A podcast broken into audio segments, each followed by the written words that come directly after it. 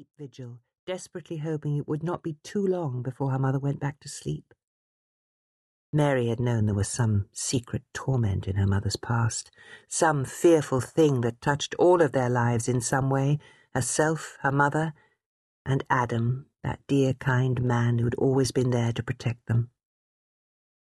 Only recently, Adam had taken it upon himself to tell the truth of what happened all those years ago. In the telling, he had betrayed Lucy's trust and broken his vow to his old friend Barney. At the time, he believed it was for the best. Now, he was not so sure. Mary was shaken to her roots by the story he told. Even now, it was not ended.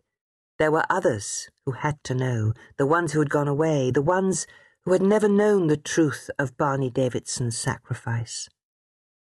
In Mary's far off memories, she recalled her father, Barney, who had died when she was a tiny girl. He'd been a special kind of man, frail in body, but powerful in spirit. She recalled how he would sit her on his knee and create magic through his vivid fairy tales.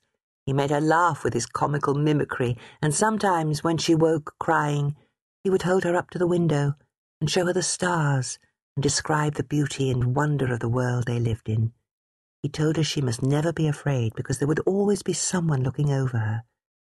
She loved him so much. And then he was gone, and their lives were never the same again. When she was satisfied that her mother had gone back to sleep, Mary turned over and relaxed. Tomorrow there would be no mention of this night. Mother and daughter would smile and chat and talk of everything else, and it would be as though the nightmare had never happened. Because that was how Lucy wanted it. By half past eight, Lucy was out of her bed, washed and dressed and sprucing herself in the mirror. Not bad for an old un, if I say so myself. Laying down the hairbrush, she ran her two hands through her short cap of greying hair teased out a few stray curls, and thought how, if it wasn't for the age spots on the back of her hands, she could maybe pass for a young thing of fifty. She gazed critically on herself. There were lines round her eyes and mouth, but the small straight nose and heart-shaped face were still pretty, and the blue eyes as bright as ever. The loud spluttering of a car engine brought her hurrying to the window. Adam! Covered in muck and oil, Adam was standing before the car in the drive of Nudston House. He had the bonnet up and the starter handle lodged into position. The damned thing's been playing up again, he called back. And now it's completely given up the ghost. I've done what I can, but I reckon she'll need a new engine. Leave it. Come inside. Come on. I'll be there in a minute. By the time Adam showed his face at the kitchen door, Lucy and Mary were seated at the table, Lucy enjoying her eggs and bacon, and Mary toying with her scrambled eggs. A loyal friend to them both, Adam Chives had been part of her life with Barney, and after Barney was gone, he had seen her through a bad time and remained ever close. Lucy had often wondered why he never married, until he confessed to her that she had always been the only woman he had ever truly loved. Taking a gulp of tea, Lucy regarded him. Homely, well built, with thick greying hair and kind expressive eyes, Adam was an ordinary kind of man. But when he made a friend, it was a friend for life. And when he fell in love, it was with heart and soul.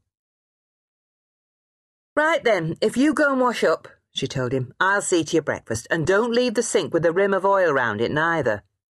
Right, boss? Bowing slightly, Adam gave a mock, servile tug of his forelock. I'll make sure I leave it ready for inspection. Graciously refusing Mary's offer to cook Adam's breakfast instead, Lucy threw two more rashers of bacon and some mushrooms into the pan. A few moments later, having finished washing at the sink and making sure he'd wiped it round afterwards, Adam seated himself at the table where his breakfast was put in front of him. God, look at that. A real feast. He hadn't realized how truly hungry he was until the aroma of hot food flooded his nostrils. Thank you, Lucy. He turned to Mary with a wink. Your mother's not only beautiful, she's a good cook into the bargain. Lucy thought one fine compliment was enough in a day. Food is for eating, she said, placing a platter of toast before him. So stop chatting and get it down you before it goes cold. Smiling to herself at the way these two